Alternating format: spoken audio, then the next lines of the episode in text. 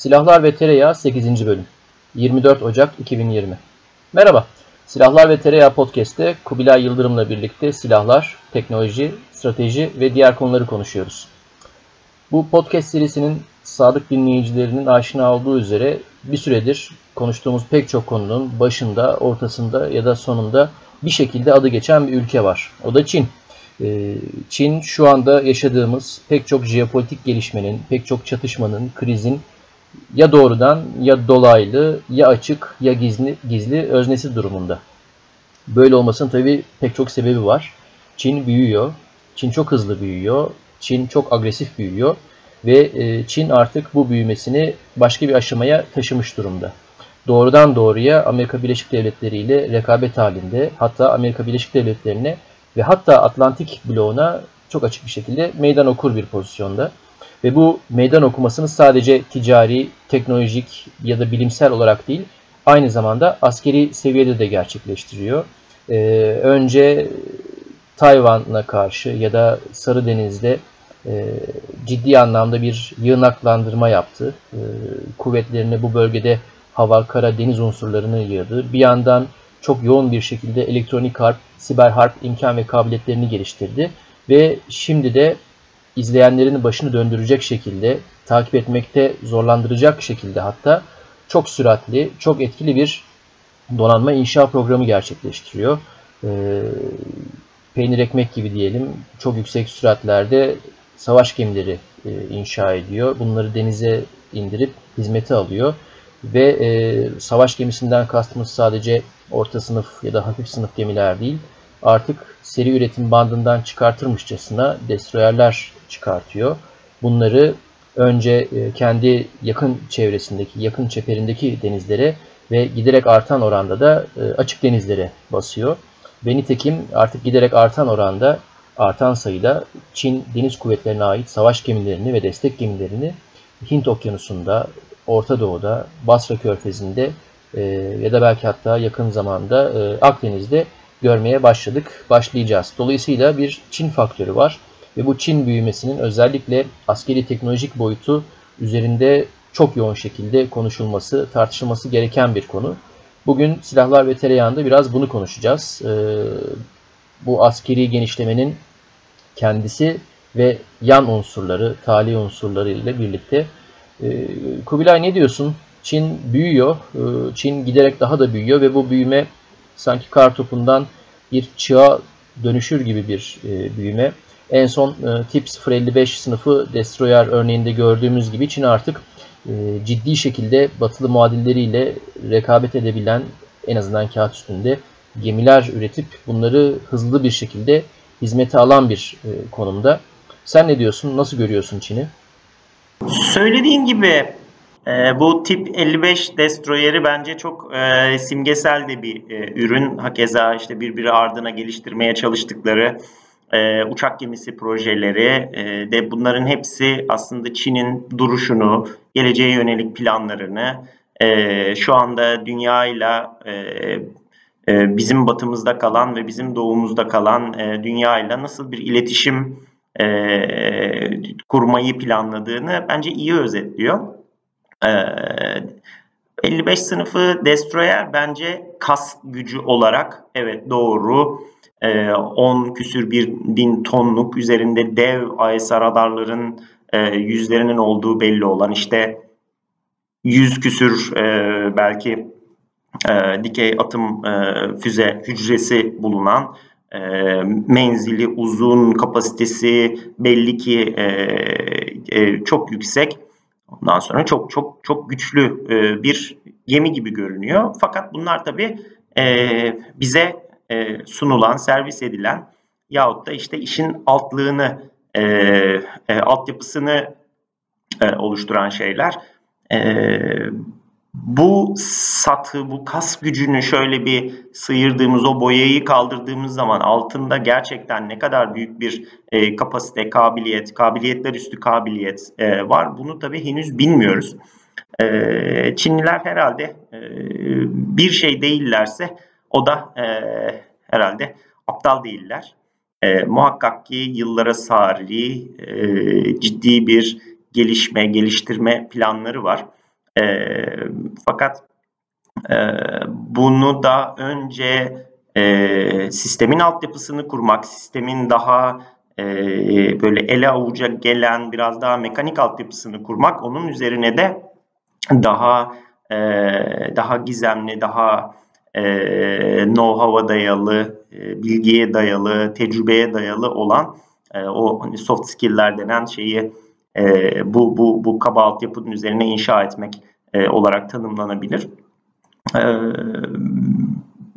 Çin'in ben birçok alanda buna benzer paralel bir e, evrim geliştirdiğini e, düşünüyorum. Kendi ülkesinin içerisindeki çılgınca altyapı yatırımları da bence benzer bir, bir, bir düşünüşün ürünü. Gerçekten toprakları düzlediler. Ondan sonra şehirler için korkunç altyapılar kurdular. Bunlardan bahsettiğim şey bu. İnsanlar yirmi yirmi beş milyon kişinin bir arada yaşadığı şehirler ürettiler bir anda. Özellikle deniz kenarında. E burada işte bir sürü insanın tükettiği E, malların, giysinin, kıyafetin, onun bunun hem içeri sokulması hem de burada üretilenin dışarı işte ihracat pazarlarına ya da iç farklı iç pazarlara taşınması lazım. İşte yiyeceklerin e, e, besinin içeri taşınması lazım. Onun en uç yerlere kadar e, taşınması lazım ki Çinliler için yemek gerçekten önemli bir şey. Çin'in sos, Çinlilerin sosyal hayatında gerçekten e, e, dışarıda yemek yemek, e, eş dost, e, arkadaşlar, iş arkadaşları birlikte bir şeyler kemirmek falan. Ee, o oldukça önemli, ee, sosyalliğin önemli bir parçası. Ee, onun için de zaten e, genelde büyük şehirlerin e, yemek satan e, şeyleri, e, ufak tefek işte sokak yemekçilerinin olduğu yerleri falan her zaman cıvıl cıvıl. Ee, aynı zamanda işte bu kadar insanın e, işte suyla buluşturulması vesairesi falanı filanı, her sabah işlerine gitmeleri, gelmeleri, elektriklerinin sağlanması falan, bu bu bu korkunç bir projeydi. Bunu herhalde e, biz e, aslında Batı dünyasının, Avrupa'nın iki yüz yıl önceden e, belki bir bir yüz elli yüz yirmi sene öncesine kadar süren o devinimi, e, sanayileşmesi sürecinde gördük ama bu ölçekte hiç görmedik. E, Çin bu bakımdan müthiş bir e, proje gerçekleştirmiş oldu. Fakat bu tabii daha kaba saba şeyler yapmak için kurulmuş olan bu altyapılar, işte tren yolları, şunlar bunlar, limanlar, hava yol, havaalanları vesaire falan, bunların artık içinin daha daha katma değeri yüksek ilişkiler, iletişimlerle örülmesi, doldurulması işi de Çin'in artık bundan sonraki süreçlerde ele almaya çalıştığı aşama gibi görünüyor. Bu da zaten şeyin dışarıya vermiş oldukları sinyaller, adeta başta Amerikalılar olmak üzere burayı dinleyenlerin örümcek hislerini, örümcek ağlarını tıngırdattı ve bütün her şey Amerika ile özellikle Çin arasında, bütün göstergeler negatife doğru gitmeye başladı. Daha doğrusu ben şeye inanıyorum, hatırlarsın, Oğul Bush'un başkanlığının daha altıncı ayında mıydı neydi, ee, şeylerin, Amerikan Deniz Kuvvetleri'nin bir tane E P üç e, uçağı şeyde, evet, evet, evet. E, Çin e, jet uçağıyla çarpışmıştı. Evet. Haynan'a inmek zorunda kalmışlardı.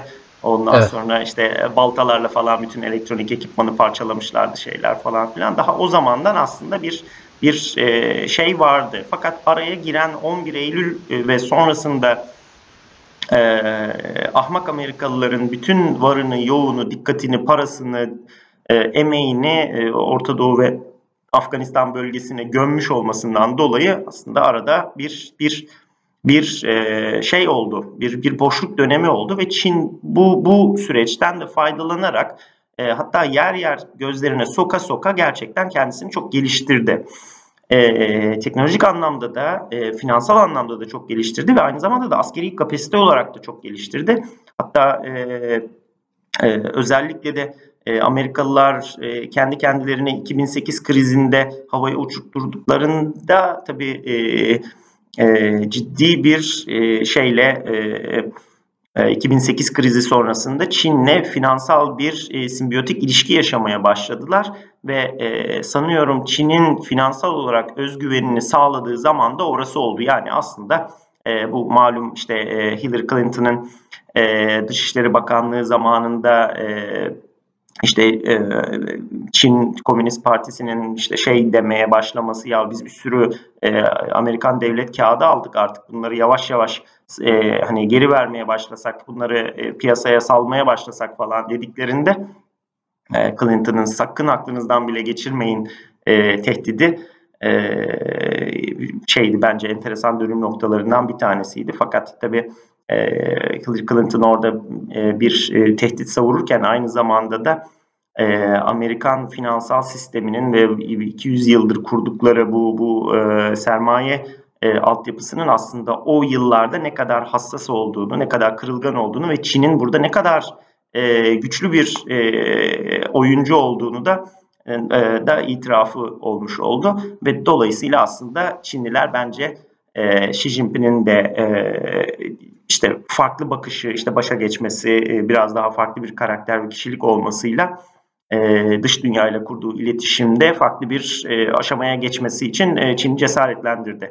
Ve oradan sonra işte Güney Çin Denizi meselesi kucağımıza oturdu. İşte adaların üzerine, atöllerin üzerine, atölleri adalara çevirdiler. Adaları işte bir şeylerle, askeri yığınaklar haline getirdiler. Onların işte bizim bunlar bizim kıta sahanlığımız demeye başladı. İşte bizim tıpkı Akdeniz'de yaşadığımıza benzer bir tartışmanın farklı bir usulde gideni orada yaşanmaya başladı. Ve özellikle Amerika'nın işte Orta Doğu'daki operasyonları ve iki bin sekiz krizinden sonraki finansal çalkalanmaları sürecinde Çin gerçekten ben bunları test edebilirim diyerek birer, ikişer, üçer E, bu, bu adaları askerleştirmeye başladı. Ve enteresandır, Obama döneminde de e, o, o, e, tabii belki şey olarak da rastlantısal olarak da Obama döneminde şeye e, farklı tipte bu tür olaylara farklı bakan bir başkan dönemine denk geldi ve e, işte o adaların üzerinden iki B elli iki uçuruldu. Yakınından işte dibinden birkaç tane destroyer geçirildi ama aktif olarak e, Amerikalılar buna karşı pek bir şey yapmadılar. Fakat bu e, tabii e, zaman içerisinde şişti, bir, birikti ve belki de işte Donald Trump başkanlığının en önemli e, indikatörlerinden bir tanesi, ileride de hatırlayacağımız e, hatıralarından bir tanesi olarak e, Amerika'nın Çin'le ticari ve askeri iletişimi, ilişkileri e, konusunu getirdi. Şu anda tabii işler sertleşiyor. Hakikaten genel, e, geçenlerde işte Henry Kissinger'ın gidip e, Şanghay'da söylediği gibi E, Amerika ile Çin artık bir e, ikinci bir soğuk savaş sürecine girdi gibi görünüyor. Fakat e, tehlikeli olan taraf tabii demişti, şu günlerde daha henüz bu iki gücün e, birbirlerini tartacak, dengeleyecek ve en önemlisi işte eskiden e, birinci soğuk savaşta e, Sovyetlerle olduğu gibi bir takım şeyleri konuşacak, görüşecek şey yok, mekanizmalar yok e, demişti. E, böyle enteresan bir e, şeyi süreci Ee, gelişim sürecini yaşıyoruz. Çin şu anda e, bence işte gerek donanmasıyla, gerek endüstrisiyle, gerek altyapısıyla, gerek dış ülkelerle kurduğu dış ticaretiyle e, önce kas gücünü, altyapı gücünü, işte hani e, tren yolu hattı gibi böyle çelik, mekanik şeyleri, bunları kuruyor ve bunun üzerine muhtemelen işler bir e, bir bir finansal e, düzenek kurup daha sonra da daha daha naif, daha soft olan İşte e, know-how geliştirme, e, teknoloji geliştirme, e, yerel e, yerel dinamikleri öğrenme falan gibi bir bir altyapıyı bunun üzerinde inşa edecek. Yani bir nevi civilization oyunu gibi e, geçtiğimiz iki yüz elli senede e, belki işte e, Avrupa'nın e, ve Amerika'nın kapitalleşmesi, endüstriyelleşmesi sürecinin ve diğer ülkelerle kurduğu e, iletişim E, sürecinin bir benzerini şu anda Çin e, iki bin onlu yıllarda, iki bin yirmili, iki bin otuzlu yıllarda e, tekrar yeniden inşa etmeye çalışıyor gibi görünüyor. Buradaki en enteresan e, açmaz dönemlerinden bir tanesi e, herhalde şu anda içinde bulunduğumuz yıllar. E, tıpkı Amerika'nın İkinci Dünya Savaşı'ndan sonra e, gerek işte Bretton Woods sistemiyle e, gerekse de Marshall yardımlarıyla, Birleşmiş Milletler'in ve Güvenlik Konseyi'nin kurulmasıyla falan, yani bir nevi Sovyetlere karşı kendisine bir müttefiklik ağı satın alması diyeyim, o mertebede geliştirdiği ilişkinin bir benzerini şu anda da Çin gerek finansal gücünü gerekse de aslında o donanmasının bayrak göstermesini vesairesini e, ve altyapı yatırımlarını kullanarak satın almaya ve edinmeye çalışıyor gibi görünüyor. Ee, az önce sen de bahsettin. iki bin sekiz finansal krizinin etkileri. Çin o aslında fırsatı çok iyi kullandı gibi gözüküyor. Zaten oraya gelene kadar yetmişlerden seksenlerden bu yana e, ilmek ilmek ördükleri çok ciddi bir e, planları diyelim var. E, bilim, teknolojiye ve insana muazzam yatırım yaptılar ve aslında şu anki bu e, yüksek hızlı patlamanın da belki bir sebebi de o. O insana yaptıkları yatırımın geri dönüşünü alıyorlar. iki bin sekiz kriziyle ilgili e, Inside Job diye çok güzel bir belgesel film var. Hatta e, yanlış hatırlamıyorsam Matt Damon ya seslendirmiş ya sunmuştu.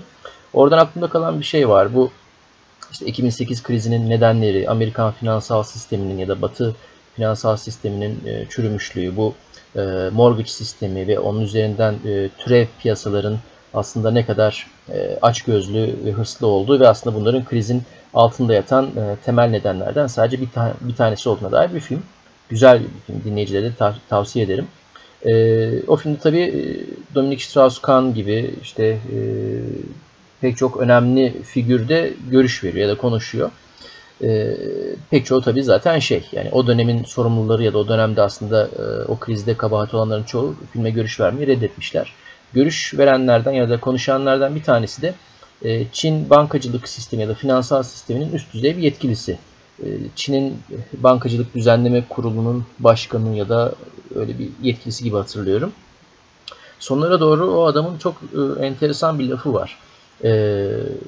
İşte Amerikan sistemini kastederek şey diyor mealen hani birebir aktaramıyor olabilirim. Bir mühendis ya da bir inşaat mühendisi bir köprü inşa eder.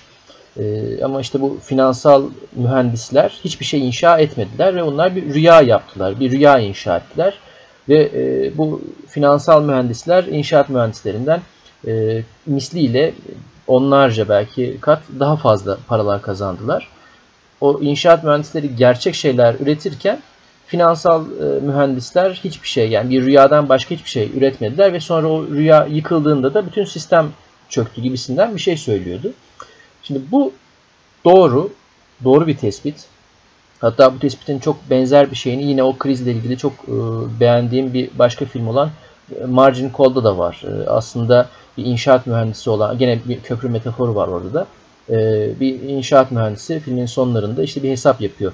Ben bu köprüyü tasarladım ve e, bu köprüyle diyor işte e, yılda e, şu kadar e, milyon kilometre insanın yolu kısaldı ve böylelikle ekonomiye şöyle bir katkısı oldu diyor. Ee, ama bu adam daha sonra Amerikan finansal sisteminde bir işe girmiş. Çok daha yüksek e, ücretli ve sonra o işten çıkartılmış. Şimdi Çinli o yetkiliye geri dönecek olursak e, şimdi doğru bir tespit yapıyor. Evet, sistem gerçek bir şey üretmiyor. E, gerçek bir değer üretmiyor. Ama aslında Çinli'nin bunu söylerken ki çok ciddi bir şey var. Bıyık altından bir e, sanki dalga geçer gibi ya da e, bak işte siz bunu bunu yaptınız dermiş gibi Batı'ya, Amerika'ya e, ama biz bak başka yolda ilerliyoruz dermiş gibi böyle bir şeyi var sanki satır arasında ya da e, gizli bir şeyi var. E, bu aslında Çin'in yaklaşımını biraz belki özetliyor. Çin farklı yoldan gitti. Çin e, çok derinden gitti ve Batı dünyası galiba e, belki bunu gör, görüyordu, belki bunu biliyordu. Ama buna rağmen yapılabilecek çok fazla bir şey yoktu. Çin bir yandan e, hakikaten e, dünya sistemine entegre, bir yandan da o sisteme meydan okuyan ok, okur tarzda e, değişik bir büyüme gösterdi. Ve şu anda da e, kaçınılmaz bir gerçeklik olarak, çok ciddi bir alternatif olarak ve e, muazzam bir e, ağırlık merkezi olarak sahneye çıkmış durumdalar. Çin'le iş yapan bir arkadaşım yakın zamanda oradaydı. Çin'in iç kesimlerinde bir elektrik, elektronik donanımlar üreten bir firmaya ziyarete gidiyor. Ve Çin'e de sık sık giden bir dostum. Bir önceki şehir, şehre gittiği şehre bir önceki gitmesiyle birkaç sene önce gitmiş. Şimdiki gitmesi arasında muazzam bir fark gözlemlemiş. O şehrin işte binalar, gökdelenler, altyapısı, İşte e, gittikleri restoranlardan tutun Ama e, aktardığı şeyden en çarpıcı olanı şuydu. Muhatap olduğu iş adamlarının e, tavırları değişmiş. E, daha önceden çok daha mütevazi, e, her şeyi kabul eden, işte e, her koşulu kabul eden, daha böyle e, işi almak için belki de ne olursa olsun yapmayı göze alabilecek, her türlü işte e, indirimi ya da e, koşulu kabul etmeyi göze alabilecek Çinliler gitmiş. Onların yerine Amerikalılar da neymiş, Avrupalılar da neymiş, biz çok daha iyisini, çok daha kısa sürede daha iyi yaparız diyen ve pek çok koşulda da bunu hakikaten yapan ve daha da çarpıcı olanı sadece malı sistemi üretmekle değil, bir üretim sistemi kurmakta çok mahir hale gelmiş bir Çin ile karşılaşmış. Ve bunu bana bayağı hayretler içerisinde söyleyerek aktarmıştı. Üretim sistemi kurmak. İşte burada esas kritik şey bu. Ee, belki gelişmekte olan bir ülke olarak bizim çok fazla e, çok net belki anlayamadığımız ama süratle anlamamız gereken bir şey bu. Bir sistemi, bir araç gereci, bir platformu, bir mekanizmayı ya da bir e, metodolojiyi bundan bir tane üretmekle laboratuvar ortamında, atölye ortamında ya da masa başında bundan tek bir tane üretmekle onu bir seri üretime dönüştürmek ve o seri üretim bandından çıkan her bir şeyi tırnak işareti içinde e, destekleyebilmek tüm ömür döngüsü içinde. İşte esas farkı yaratan bu. Çin bunu e, günlük e, tüketici eşyası bazında da, elektronik bazında da, e, destroyer bazında da yapıyor gözüküyor. Şimdi bu anlamda gerçekten de ortada e, muazzam bir başarı hikayesi var. Bu iki kere iki dört. Bu e, inkar edemeyeceğimiz bir şey. Ancak kulakları çınlasın. Çin konusunda önde gelen uzmanlardan biri Haşim Türker'in bugün paylaştığı bir görsel vardı. E, Cunningham'a, meşhur Amiral Cunningham'ın bir sözü. E, bir savaş gemisini üç yılda inşa edebilirsin ama o savaş gemisini kullanacak geleneği inşa etmek için üç yüz yıl gerekir ya da üç asır gerekir gibi bir şeydi mealen. Şimdi bu, bunun da bu sözünde aslında e, hatırlattığı çok önemli bir gerçek var. E, bu araç gereci, askeri olsun, sivil olsun, teknolojik olsun, e, bu araç gereçleri üretebilmek, onları destekleyebilmek, e, sürekliliklerini sağlayabilmek ve yeni modellerini devamlı geliştirebilecek bir altyapı kurmak, bu çok ciddi bir meydan okuma ve çok ciddi bir aşama, evet. Ancak bunları amaçlar doğrultusunda, yani bu araçları amaçlar doğrultusunda kullanabilmek, e, nasıl kullanılacağını bilmek ve bunlara ilişkin kendine özgü bir konsept, bir strateji geliştirebilmek bambaşka bir beceri. Bu alanda Çin belki daha bebek adımları atıyor olabilir şu anda. Bunu biraz göreceğiz.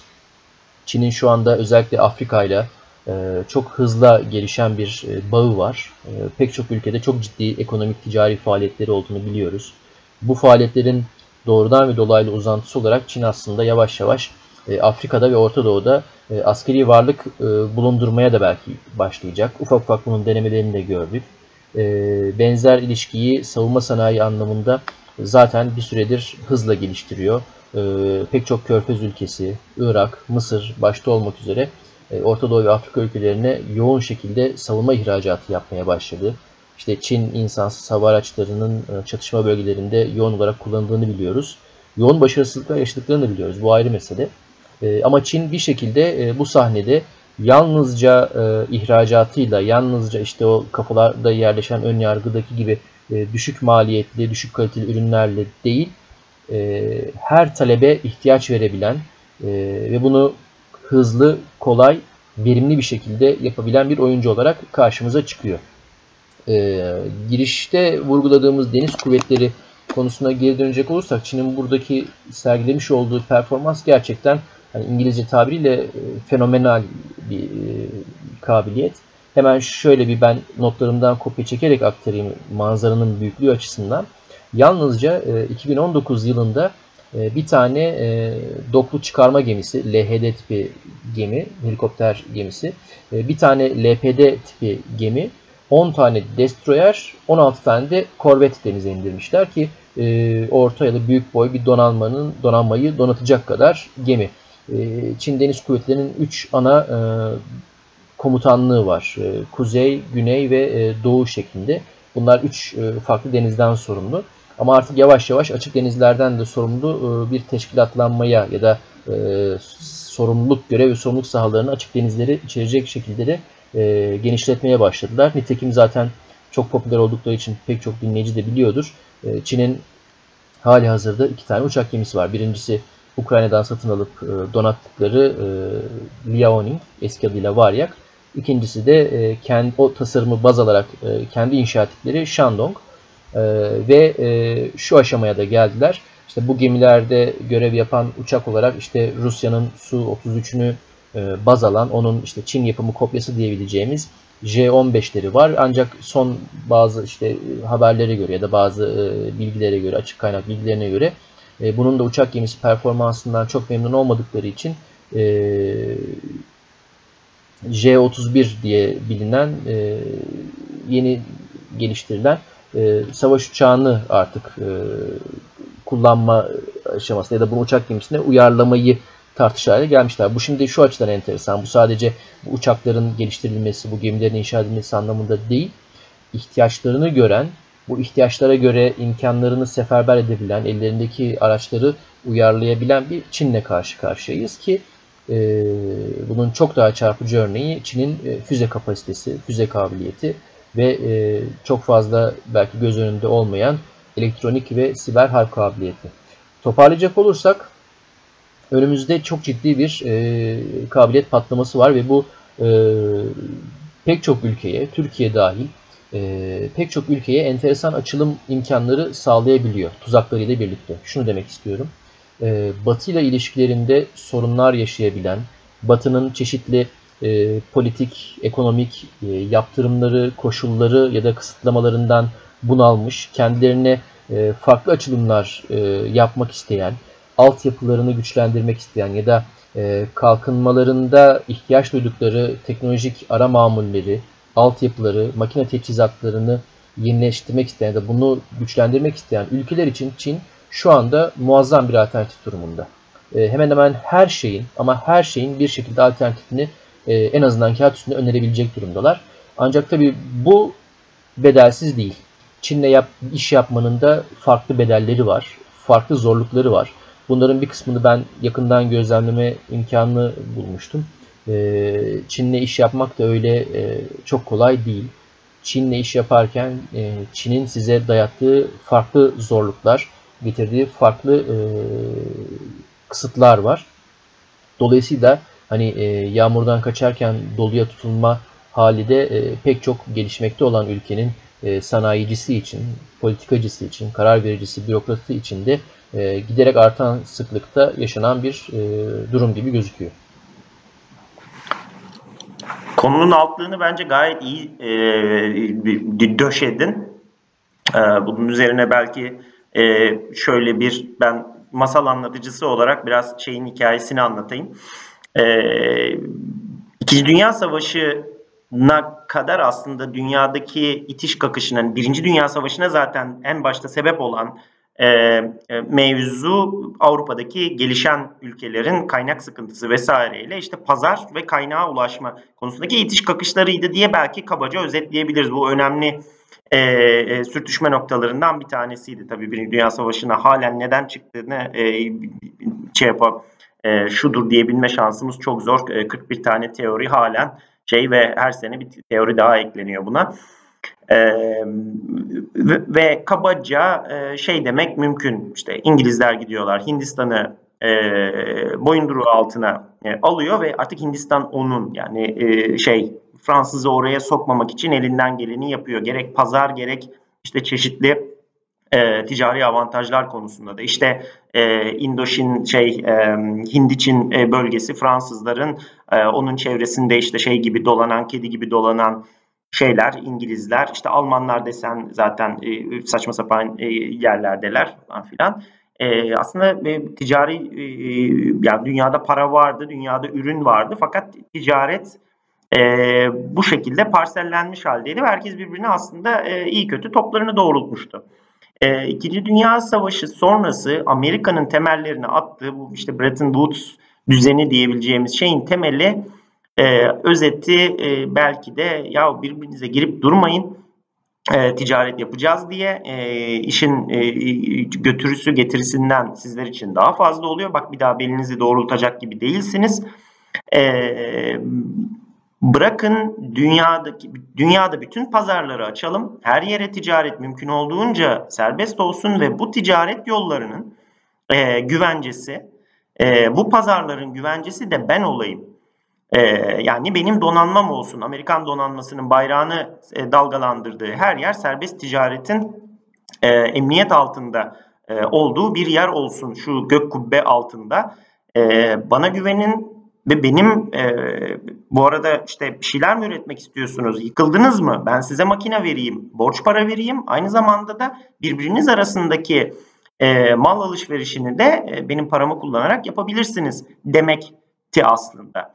Şimdi e, buradan özetle aslında serbest ticaretin e, simgesi, nişanesi haline gelen belirli bir bölgede Amerikan donanmasının varlığı ve o bölgedeki e, ticaret e, konvoylarının e, salimen o, o, o yolları kat edebilmesinin güvencesi olan e, Amerikan donanması ve onun bayrağı şu anda dünyadaki en büyük komodite e, ihracat ve ithalatçısı olan Çin için bir tehdit haline gelmiş gibi görünüyor. Çok enteresan bir e, kayma ve kırılma oldu.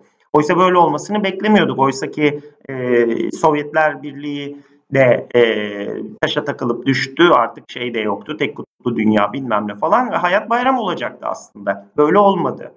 E, Çin'in en başta E, Ee, enerjiye ulaşımı, ham maddeye ulaşımı, e, en önemlisi halkını besleyecek yiyeceğe ulaşımı ve e, bunlarla e, ürettiği şeyleri, e, mal ve e, ara malları ihraç edeceği su yollarının Amerikan e, ve müttefikleri, Amerikan donanması ve müttefikleri tarafından yavaş yavaş e, bir nevi kolonize edildiğini, kendisine karşı çevrildiğini hissetti. Bunlar şeyler karşılıklı, kim haklı, kim öyle, kim böyle, bu, bu uzun bir tartışma. E, bir haklısı haksızı da yok. Ancak e, düzen, e, denge, algılar, bakış bu bakımdan e, Çin tarafından değişmeye başladı. E, ve biraz önce de senin söylediğin gibi işte bir, bir donanma geleneğinin e, inşa edilmesi belki bir üç yüz sene sürer e, retoriğindeki gibi. Ee, konuştuğumuz bir örnek vardı, hatırlarsan işte Amerikan e, Hava Kuvvetleri Komutanı işte David Goldfein'e şey diye soruyorlar. E, efendim bizim e, en iyi stealth hava üstünlük uçağımız F yirmi iki ile Çinlilerin e, şu anda en gelişmiş, en uzun menzilli, en yüksek irtifaya çıkan kapasiteli e, stealth hava üstünlük uçağı J yirmiyi karşılaştırırsanız işte hangisi hangisini döver falan gibi böyle vasat bir e, gazeteci sorusuna e, Goldfein'in verdiği enteresan bir cevap vardı. Yani biz platforma karşı platform diye gitmiyoruz hiçbir yere. Ee, biz sistemlerle gidiyoruz, networklerle gidiyoruz, işte e, yani avakslarımızla gidiyoruz, işte elektronik harp kabiliyetlerimizle gidiyoruz. Ee, e, bilgiyi, e, taktik sahayı ve stratejik e, haritayı, bütün e, neredeyse e, e, piyade e, başçavuşuna kadar indirebile, e, onun bileğine, kucağına indirebilecek kadar bir e, bilgi e, gücüyle gidiyoruz. Dolayısıyla hani işte J yirmi, F yirmi iki kim onu döver bilmem ne falan, bu, bu gerçekçi bir karşılaştırma. Biz olaya, bu, biz şeye böyle bakmıyoruz. Ee, e, buradaki dinamiğe böyle bakmıyoruz demişti. Bunun aslında benzerini e, şey hayatında da görmek mümkün. E, Amerikalıların en büyük, e, daha doğrusu belki işte bu Batı tipi e, İkinci Dünya Savaşı sonrası e, finansal düzeneğin kurduğu en e, enteresan başarılardan bir tanesi e, tabii ki e, Avrupa'yı ve daha sonra işte Amerika'nın yerli bir ettiği Japonya, daha sonrasında Kore falan gibi Asya ülkelerini de fakirliğin, yoksulluğun, tek düzeliğin içerisinden çıkarabilmesi, hatta kendisinden feragat ederek belki de bütün bu ülkeleri belirli bir finansal kurallar altında, finansal düzenek altında ticaret yapabilen ve sürekli girişimciliği ve yeniliği E, besleyebilen bir e, dü, düzeneğin çalışan dişileri haline getirebilmesiydi.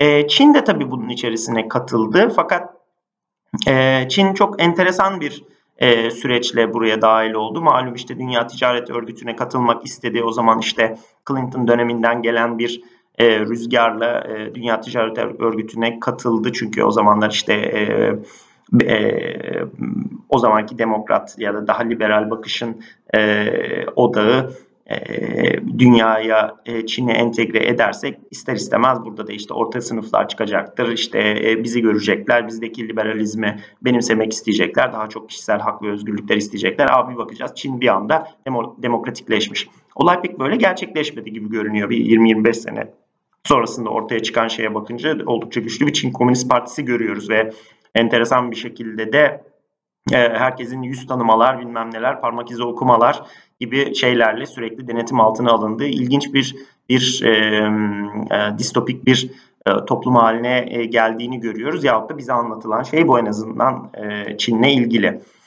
E, Çin ise tabii e, biraz önce senin e, arkadaşından anlattığın anekdottaki gibi E, garip bir değişim yaşadı. Hakikaten birbiriyle rekabet eden, e, devlet tarafından sübvanse edilen e, istihdamı geliştirmeye işte ve belirli teknolojileri, belirli e, metotları öğrenmeye yönelik ciddi bir e, endüstriyel kalkınma sürecinden şimdi daha seçici bir düzeneye doğru geçmeye başladı. Çünkü e, biraz önce e, e, filmden a, anlattığın Çinli uzmanın söylediği gibi hani işte şey köprü inşa eden adam ve işte hiçbir şey ortaya çıkaran adamların bir benzerini kendileri de yaşamaya başladılar. Çünkü Çin şu anda inanılmaz bir borçluluk süreci içerisinde, e, bankaları vesaireleri inanılmaz bir kaldıraç e, altında e, ve bir bir düzeni tutturmaya çalışıyorlar. Çünkü gerçekten Çin Ee, son e, belki de otuz senede e, altı yüz milyon kadar insanı e, çok e, korkunç bir e, yoksulluktan bir orta sınıf haline getirdi ve bunun da bir gideri geliri vesairesi var. Çünkü bu bu e, bu kadar iş gücünü, bu kadar çok şirketi, üretim altyapısını vesaireyi falanı filanı e, dünyada işte rekabetçi kılabilmek, bir iş varsa o işin muhakkak ama muhakkak başka hiçbir yere değil o, o tür işlerin Çin'e muhakkak gelmesini sağlamak ve şirketlerin birbirisi arasındaki, Çinli firmaların birbirisi, birbirisi arasındaki kontrolsüz rekabetten dolayı uzun bir süre çok çok küçük kar marjlarıyla hatta zararına belki bir takım işler yapmak zorunda kaldı. Şimdi bu, bu süreci değiştirmeye çalışıyorlar. İşte biraz önce anlattığımız şey gibi bir, büyük bir altyapı kuruldu. E, kas gücü ortaya çıktı. Fakat artık e, E, kurulan e, kurulan üretim altyapısı yahut da işte hemen e, örneklerini parantez içerisinde, daha doğrusu analojilerini e, parantez içerisinde vermeye çalışıyorum. E, işte seksen parça e, destroyerlerin, işte L P D'lerin falan filan o, o, o kas gücüyle oluşturulmuş dev donanma e, artık bir yerden sonra e, kendisine bir müşteri bulamamaya başladı. Para kazandırmamaya başladı. Kendi borçlarını ödeyememeye başladı. Çünkü işte bu bu insanları e, üretim yapan fabrikalarını e, bankalar e, borçlarla desteklerken aynı zamanda burada çalışan insanlar ve sınıf atlayan insanların işte ev almak istediklerinde de e, onlara borç veren e, falan e, yine aynı bankalar. Dolayısıyla evet şey büyüyor. E, ekonomik büyüklükler artmakla birlikte borç da katlanarak artıyor. Ee, ve şey bir yerden sonra da e, hem işte kömür yakarak orayı burayı işte e, suları muları perişan ederek orayı burayı kirleterek oldukça da e, yabani bir şekilde yapılan ve çok düşük kar marjlarıyla düşük teknolojiyle yapılan üretimden e, ve hacimli çok çok çok çok hacimli üretimden daha entegre, daha dışa dışa kapalı e, ve Ee, hani vertically integrated denir ya, daha dikine e, mimariye sahip her şeyin e, iç kaynaklardan Çin'den mümkün olduğunca e, karşılandığı ve kritik teknolojilerin Çin'de geliştirildiği, üretimlerinin mümkünse orada yapıldığı e, bir farklı ekonomik modele doğru geçmeye çalışıyorlar. Bunun için de Çin'in şu anda bütün finansal kaynakları zıngır zıngır e, e, bunu desteklemeye çalışıyor. Yani adeta bu şeyi E, o e, bu bir buharlı tren gibi düşünelim. E, kazana sürekli kömür atılıyor. O, o tepeyi aşabilmek için eğer e, istimi e, sönerse e, o kazanın e, trenin orası orayı çıkması mümkün değil. O yokuşu aşması mümkün değil. Dolayısıyla e, bankaları olsun, Çin Komünist Partisi olsun oraya sürekli kömür atıyor. Artık o kazan kıpkırmızı hale gelmiş durumda. E, tren yukarı doğru gidiyor. Bu işte zamana karşı enteresan bir yarış.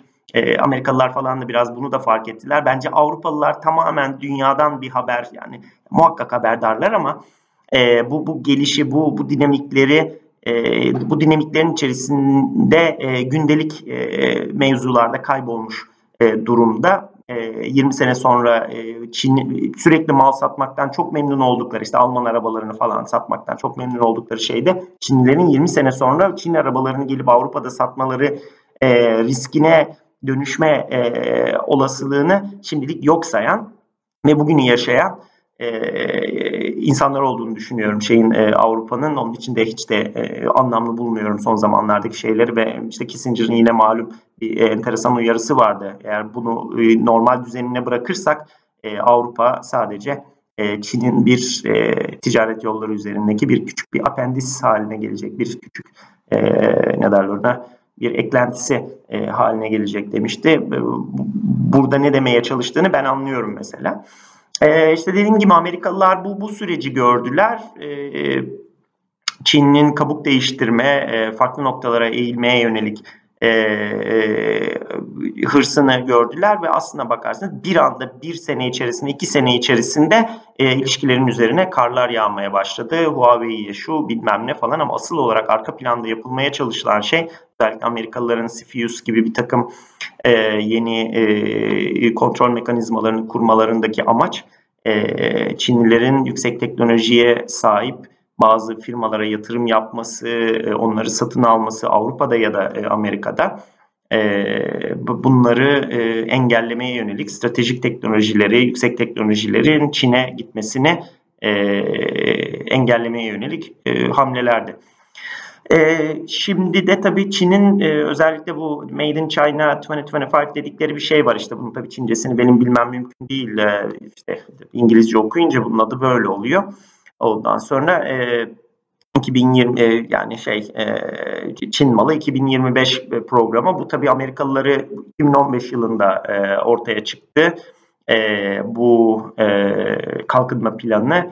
Ee, bu tabii şeyleri, Amerikalıları oldukça ürküttü çünkü gerçekten çok kritik, işte mikroelektronik, e, yarı iletkenler, işte e, işlemciler, e, yapay zeka falan gibi bir dolu çok stratejik görünen, uzaya erişim gibi bir dolu konuda e, şey e, ne derler ona, e, Çin'in kendi kendine yeter tasarım gücüyle, üretim gücüyle e, kendi kendine yeter olmasına yönelik Bir, bir plandı. Bu tabii tetikleyici, önemli o tripwire'lardan bir tanesi oldu ve ondan sonra artık bu sefer Amerikalılar Çin'in üzerine gitmeye başladı. Başta Amerikalılar, bunun şu anda başını onlar çekiyor kesinlikle. Avrupalıların bence halen durdukları yer oldukça flu.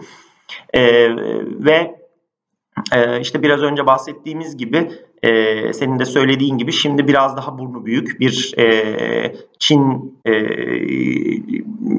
sanayicisi var. E, fakat halen yeterince derinlikli e, teknolojilere sahip değiller. Altyapı müsait. E, onun içerisine biraz işte e, şey tozu, peri tozu eklediğin, ekleyebildiğin zaman e, o zaman başkalaşabilecek, e, çok tehlikeli bir hale gelebilecek bütün dünya için e, enteresan bir e, altyapı kuruldu. Tıpkı Çin donanması gibi altyapı var, kas gücü var, istediği kadar gemiyi atabiliyor ve en önemlisi tabii o gemilerin içerisinde ona verilen görevi standartize olarak eksiksiz bir şekilde yapılacak. Eminim çok iyi eğitilmiş de bir dolu e, subayı, az subayı, bilmem nesi, eratı vesairesi falanı filanı var. Çok da disiplinli bir ekip olduğundan eminim. Ama tabii işte o o finansal düzenin oturması, o girişimciliğin e, e, teşvik olacağı, e, işte para ve e, fikrin ve çok çalışmanın bir araya gelip ödüllendirileceği sistemin e, kurulabilmesi, bunun e, bir mala çevrilip, üretilip bir katma değere çevrilebildiği Batı düzenindeki e, şey gibi, e, bir emsali gibi e, Çin donanmasının da e, yahut da Çin silahlı kuvvetlerinin de, asıl tabii e, kuvvet aktarımı e, gücü donanması olacak. Onun için sürekli donanması diyoruz. E, Çin donanmasının da tabii e, daha o soft skill'lerini, taktiklerini, e, stratejilerini, e, bir dolu e, uçak gemisiyle ne yapacağını vesaire, yani konopslarını vesairesini, e, operasyonel konseptlerini yıllar içerisinde il, ilmek ilmek, ilmek e, ilmek ilmek örmesi gerekiyor. Ee, Türk Silahlı Kuvvetleri'nden emekli bir albay abim var. Bir büyüğüm var. O, o kariyerinin son döneminde e, proje yöneticisi olarak ya da proje subayı olarak işte e, çalışmış ve e, en son görevi de e, önemli bir e, projemizde kendi kuvvetinin temsilcisi olarak e, o sistemin yurt dışı üreticisinin e, işte, proje toplantılarında silahlı kuvvetleri temsil etmiş. E, işte bu üretici de dünyanın en büyük savunma firmalarından bir tanesi. E, toplantılarda o firma e, silahlı kuvvetlerin, ilgili kuvvetin kullan- son kullanıcının temsilcileri ve e, bizim sektörün ya da e, savunma bürokrasimizin temsilcileri var. E, projenin detayları, işte proje modeli üzerinde görüşmeler, müzakereler yapılıyor. E, birkaç tur tabii bu toplantılar, görüşmeler devam ediyor. E, sonra bu büyüğümün e, dikkatini çekiyor. Her toplantıda e, toplantı odasının bir kenarında bir tane bir, bir bey oturuyor. E, hiç karışmıyor, hiç e, sesini çıkarmıyor. Elinde not defteri var, notlar oluyor bazen. Ama muhatapları yabancı firma, bu arada Amerikalı, onu bahsettiğimi bilmiyorum. Ya Amerikalı firma ne zaman bir bir şey söyleyecek olsa ya da önemli bir karar ya da önemli bir belki söz verecek olsa mutlaka o firmanın yetkilileri en azından o diğer hiç sesini çıkarmayan kişiyle bir göz teması kuruyorlar ya da işte bir sanki ondan onay alıyormuş gibi bakıyorlar. Bu abimin işte dikkatini çekiyor, soruyor o Amerikalı firmanın bir temsilcisine, arkadaşına. Ya bu kimdir? Hiç her toplantıda var, hiç ses çıkarmıyor ama sanki önemli bir kişi gibi diyor. E, aldığı yanıt da şu. Meğerse o hiç ses çıkarmayan kişi Amerikan hükümetinin, Amerikan devletinin bir yetkilisi. Savunma Bakanlığı'nın bir yetkilisi. Ve orada bulunmasının sebebi söz konusu Amerikalı firmanın Türk tarafına herhangi bir gizli bilgi vermemesini, vermediğinden emin olmak. Paylaşılacak bilgileri e, emniyetli bir şekilde paylaşıldığından emin olmak ve e, Amerikalı firmanın hani cız bir şey e, söylememesini sağlamak. Şimdi hep Amerika'yı tabii e, liberal ekonomi, kapitalizmin merkezi falan diyebiliriz ama aslında bu anekdot benim her zaman kafamın bir kenarına kazıdığım e, bir anekdot olarak kalır. E, aslında Amerika dünyanın belki de en devletçi, en koyu devletçi ülkesidir. Amerika'da herhangi bir şekilde devletin öyle ya da böyle müdahil, müdahil olmadığı bir karar almak mümkün değil. Özellikle savunma, havacılık sektöründe, bu tarz stratejik sektörlerde mutlaka bir şekilde devletin kontrolünde ya da devletin kontrolünde demeyeyim ama devletle sektör arasında, devletle endüstri arasında çok enteresan mutual bir ilişki var. İç içe geçmiş bir ilişki var. Ben yabancılarla çok çalıştığım için gözlemleme fırsatı buluyorum. Ne zaman Amerikalı bir firma Türkiye'ye gelse o firmanın temsilcisi mutlaka ya toplantının yani işte o hafta boyunca Türkiye'deyse eğer toplantılardan önce ve veya sonra en sonunda mutlaka Amerikan elçiliğine bir uğrar. Ben şunlarla görüştüm, şunlara şunları söyledim, bunlarla bunu konuştum falan diye mutlaka bir briefing verir. Bazen tavsiyeler alır. Hiç şaşmadı şimdiye kadar. Hiç bunun bir istisnasını görmedim. Ee, bu açıdan Amerika istisnai bir örnek. Ben bu kadar yoğun, iç içe girmiş bir ilişkiyi e, Avrupalılarda şimdiye kadar çok görmedim. Hani belki biraz İngiltere, biraz biraz da Fransa ama Avrupa'nın genelinde bunu görmedim. Bu e, iç içe girmiş, enteresan sektör devlet ya da e, sanayi devlet arasındaki bu iç içe girmiş ilişkinin e, bir benzeri aslında Çin'de var. Hani bunun en bariz örneği Çin devletine ait işte Huawei başta olmak üzere pek çok şirket. Bunlar hani özel şirket esnekliğinde davranan ama devletin doğrudan kontrolünde olduğu şirketler. Böyle bir enteresan modelleri var ama sadece bundan bahsetmiyorum. Devletin şirketlere sahip olmasından bahsetmiyorum. Devletin sektörle işte finansından üretim kapasitesine kadar, insan kaynaklarına kadar tüm sektörle, sektörlerle iç içe girmiş yapısından bahsediyorum. Bu yapıyı kendine özgü bir model olarak kurgulayıp işletebilen ülke aslında fark yaratabiliyor. Avrupa bunu yapamadı.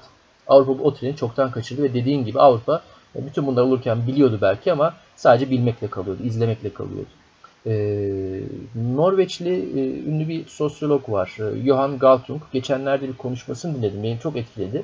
Mesela enteresan bir fikri var. Çok konumuzla alakalı değil ama Amerika'nın aslında şu anda bir çöküş sürecine girdiğini ve pek çoklarının beklediğinin aksine kuzey-güney değil, doğu-batı şeklinde bölünme ihtimalinden bahsediyor. Hani belki bu gerçekten bir yani iki ayrı ülkeye bölünmesi gibi olmasa bile bir kopuş ya da çöküş sürecine girdiğinden bahsediyor. O ayrı mesele. Ama şöyle enteresan bir şeyden bahsetti. Özellikle bu işte Kuşak Yol girişimiyle birlikte Çin'in Avrupa'ya ulaşacağı ama aslında burada esas önemli olanın Çin'in Atlantik'e ulaşacak olması olduğunu söyledi ki buradaki esas şey de onun vurguladığı husus Çin'in bu kuşak yol üzerinden hem işte yani dünya tabii düz dünyacıların canını sıkacak ama dünya hakikaten küre şeklinde Çin hem doğudan hem batıdan Latin Amerika'ya ve aslında Amerika kıtasına ulaş, ulaşmış olacak.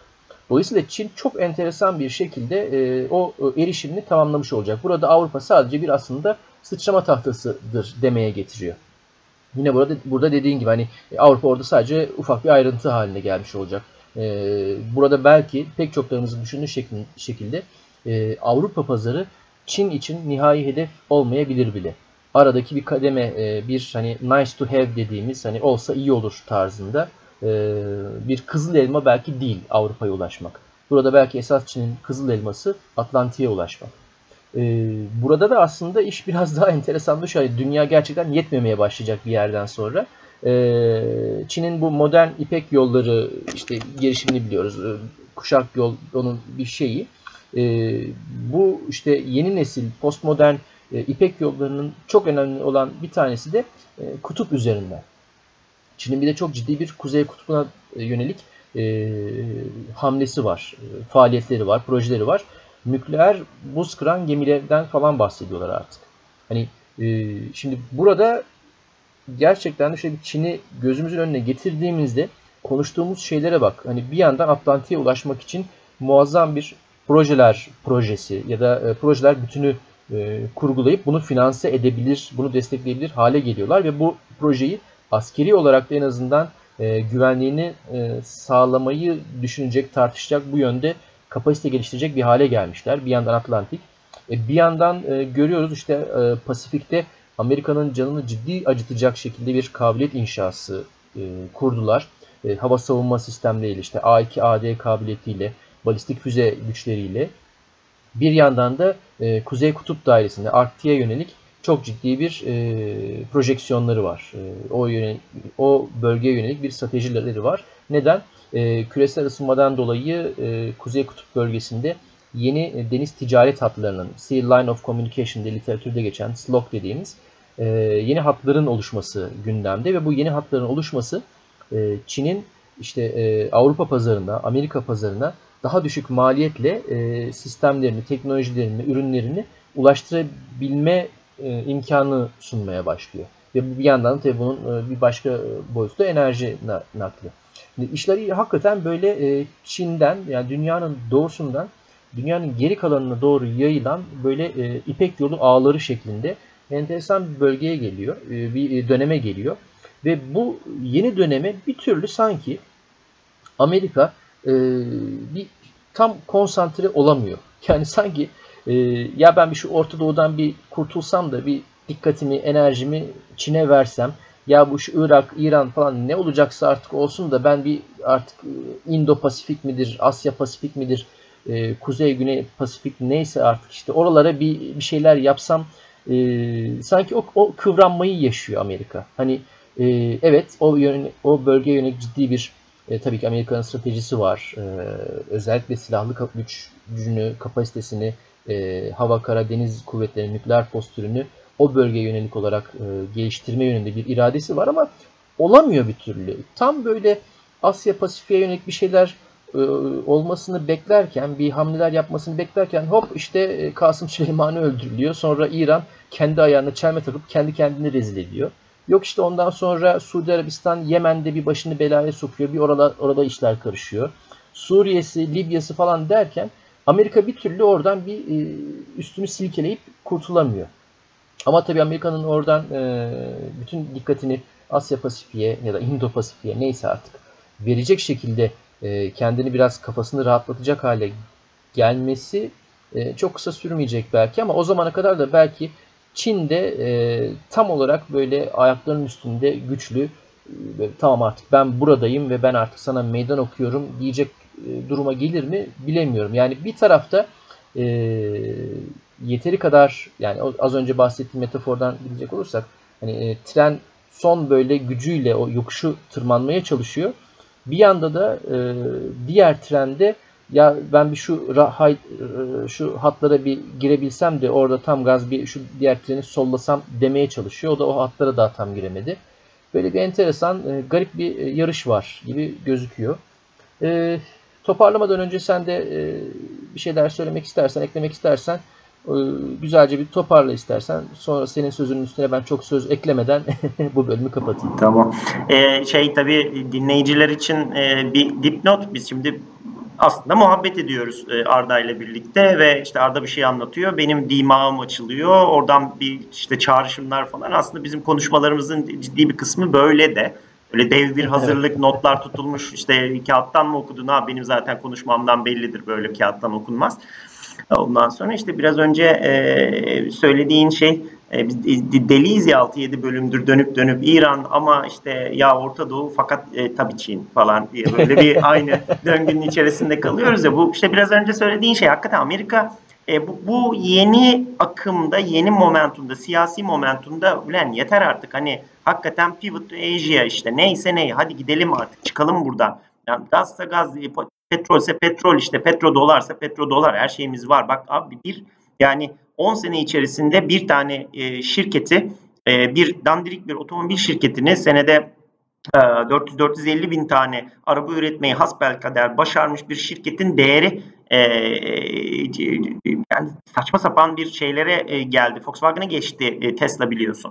Ya böyle de bir enteresan, garip bir dönemin içerisindeyiz artık. Öyle petrodolarmış, ay Hürmüz Boğazı'ymış falan, yani bunların işte biraz şeyleri e, yerleri, vay o bankaymış e, işte Suudiler o petrolün parasını Amerika'ya yerleştirecekmiş de oradan da işte onu kaldıraçla kredi olarak dağıtacaktı. Lan herif zaten basıyor ee, arka tarafta e, matbaada falan filan, öyle bir enteresan bir dönemece girdik ama hani e, senin dediğin şey bende hemen e, şunu e, ortaya çıkardı. Ya evet, hani çekiliyoruz falan diyorsun. Orada işte İsrail'in bir takım kaygıları var.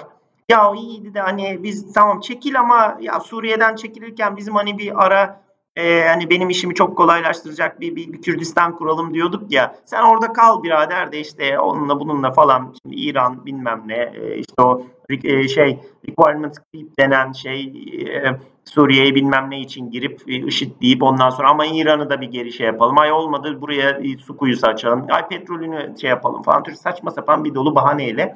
Bir taraftan eteğinden Amerika'yı o çekiyor. Öbür taraftan eee şeyin e, Asya'nın batısında e, şu anda Çin'in uç beyliği gibi, gibi davranan İran, abi bakıyorsun Amerikalılar işte hop bir gemili donanmayı çekelim, kuvveti çekelim dediği anda gidiyor şeyi e, Suudi Arabistan'ın iki tane kuzeyde e, rafinerisini vuruyor. Üstelik de bu herifler e, güya kendi patrikleri bilmem neleri, ıvırları zıvırları var ama Ee, hepsi güneye bakıyor. Yemen'den bekliyorlar tehdidi ya da denizden bekliyorlar. Herif işte seyir füzeleriyle ya da şeyle e, kuzeyden vuruyor adamlar. Yani dibinde Patriot bataryası olan şeyi, tesisi e, e, işte geçen konuşmuştu, bütün nafta tanklarını bilmem nelerini e, gözünden, şeyin gözünden vuruyor falan filan. Hayda, bu sefer zaten elinde düdük kadar hava savunma gücü var. Herif e, şeylerini oraya kaydırıyor.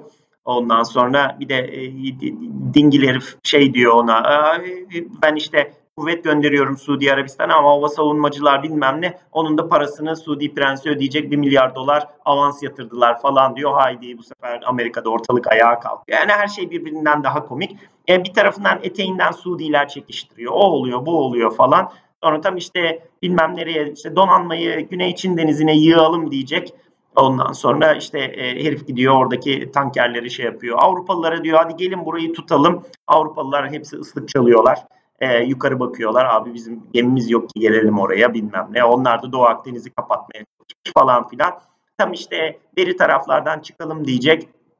E, hakikaten Doğu Akdeniz'de işte saçma sapan işler oluyor falan. Amerika'nın gerçekten böyle bir yedi kocalı hürmüzlük hali de var. Amerikan siyaseti belki başka bir podcast'in konusu olmalı. Herkes eteğinden bir tarafından çekiştiriyor. Ve anlaşıldığı o ki e, Çin'de gerçekten biraz önce senin söylediğin gibi böyle bütün hani o böyle lazerli, X-ray'li gözleri Amerika'nın kendi üzerine dönemesin diye, konsantrasyonu sürekli bozulsun diye. Çünkü biraz böyle bir ahmak ahmak bir dev e, Amerika. E, elinden geleni yapıyor. Orada işte e, İran onu eskale ediyor. Burada oraya füze atıyor. Buraya bilmem ne yapıyor falan. Hakikaten tam olarak bir commitment'ı şeyi olamıyor e, o taraftan. Ondan sonra işte e, ne yapsın adam? Şimdi belirli bir miktar modernizasyon şeyi var. Hava kuvvetlerini mi modernize etsin? F otuz beş mi alsın? Donanma hedefine işte üç yüz elli beş gemi olarak koydu. Elinde üç yüz tane bile gemi yok. Onu nasıl yapacak? Denizaltıları değişecek. Nükleer gücümü yenileyeceğim. E para nerede? İşte e, bunlar ayrı şeyler. E, burada tabii Çin'le e, Rusya'da hemen orada ekürü olabiliyorlar. Ee, Rusya'nın e, ciddi bir konvansiyonel gücü olmamakla birlikte, yani var tabii ki de e, yine de işte e, donanması falan tabii kırıla döküle geziyor. E, olmamakla birlikte hiçbir zaman vazgeçmediği çok ciddi bir nükleer taktik ve e, stratejik nükleer gücü var. Şimdi Amerikalıların ona karşı da bir şey e, koyması gerekiyor ama Çin'in de elinde üç yüz başlık falan öyle bir şey var galiba. Çok, çok ciddi bir nükleer gücü yok, umurunda da değil zaten fazlaca. Ee, ama çok ciddi bir konvansiyonel güç geliştirmeye başladı. İşte e, elektromanyetik spektrumda vesairede falan filan. Amerika'nın bir taraftan ona da şey yapması gerekiyor. Hem e, e, nükleer denizaltı, yani kendi o nükleer triyadında e, balistik füze taşıyan nükleer denizaltı adedini arttırması gerekiyor. Hem de gidip hasmın nükleer denizaltılarını gidip yakalayabilecek, kovalayabilecek avcı nükleer denizaltı sayısını arttırması gerekiyor falan ve bu ikisi işte burada hani şeyin e, sırtlanlar gibi Çin'le e, Çin'le Rusya hemen ekürü olup Amerika'yı o taraftan da zorlayabiliyorlar. E, Orta Doğu'daki şeyler görece aslında kolaydı, işte sağa sola zırlandırıp mıhlandırıp durdular. Çok bir şey yapmadılar aslında. Ne olacağı belliydi. Paranın nereye akacağı belliydi. Şimdi ne yapacaksın? Rusya'ya karşı mı? E, Orta Doğu'daki operasyonlara karşı mı? IŞİD'e döktüğün bombalara karşı mı? İran'a olası bir operasyon mu? Yoksa koca bir Pasifik bölgesi ve Çin'de İki bir e, e, hani Air-Sea Battle denilen o e, donanma ve hava kuvvetlerinin e, başat olacağı operasyona karşı mı para harcayacaksın? Kimlerin eğitimine para harcayacaksın? E, Irak'ta e, e, tesisini e, üstünü vurdular İranlılar e, ve adamları havada durduracak ne bir Patriot'un var ne bir şeyin var. Çünkü zaten çok az sayıda var. Onları da işte sağa sola dağıtmış durumdasın. Kuzey Kore'ye işte mızıldanıyor. Ee, şey e, Japonya'daki üsse çakıyorsun hepsini. Ondan sonra Suudi Arabistan alıklığından arkasından vuruluyor. Hop oraya koyuyorsun. Ondan sonra işte bilmem ne oluyor falan. İşte böyle şeyin ortasında e, çak, sansarlar tarafından ortaya alınmış e, kurt köpeği gibi bir o tarafa bir bu tarafa koşturup duruyor. Evet, kangal kangal diyeyim hatta. Evet, çok iri bir hayvan. Bir patide e, bir sansarları düşürebilecek gibi ama o o ekürleşebilme şeyinin karşısında e, durmakta zorlanıyor e, ya da zorlanacaktır Amerikalılar. E, ve eski bildik işte Amerika'nın o mevcut e, Avrupa ile özellikle kurduğu müttefikleşebilme e, e, mekanizmaları pek eskisi kadar da e, zaten fazlaca da işlemiyor. E, çünkü şeyler e, artık birbirlerine zarar vermeye başladılar. E, ama işte Pasifik'te kendisine farklı e, müttefikler E, yaratmaya ya da bulmaya, oraları güçlendirmeye çalışıyor. İşte bir gün otururuz, Japon donanması konuşuruz ya da Güney Kore donanması konuşuruz. E, ama yine de yine de ve yine de bunlar Kore, Japonya bilmem ne, bunlar tabii önemli müttefikler. Ama geçenlerde bir e, Kore'deki işte e, Güney Koreli bir e, şeyin hükümetten bir yetkilinin enteresan bir lafı kulağıma çalındı. E, Amerika ile Çin arasında bir sert bir yüzleşme olursa Ee, Güney Kore tabii ki e, kimin yanında yer alacağını bilirsen böyle deyince şey zannediyorsun. Tabii ki Amerikan diyecek. Kim kazanırsa onun yanında yer alırız diyor. Bu enteresan bir durum işte. Çok iyi. Ee, beklenmedik bir aslında. Çoğu kişinin beklemeyeceği bir yanıt. Ee, evet. Ama aslında pek çok şeyi de özetliyor. Ee, çünkü öyle bir bölge ki e, o kıvılcım e, yangına dönüştüğü anda e, herkes birdenbire elini ayağını çekebilir. Aman beni yakmasın diyebilir. Nereye gideceği belli olmaz. Çin'le başladık, Çin'le bitirdik. Daha pek çok konuyu Çin'le başlamasak bile Çin'le bitirecek gibi gözüküyoruz. Üzerine derin derin konuşulması, yazılması, okunması gereken bir ülke ve bir konu. Ama biz bugünlük bu kadar diyelim. Böyleyken böyle.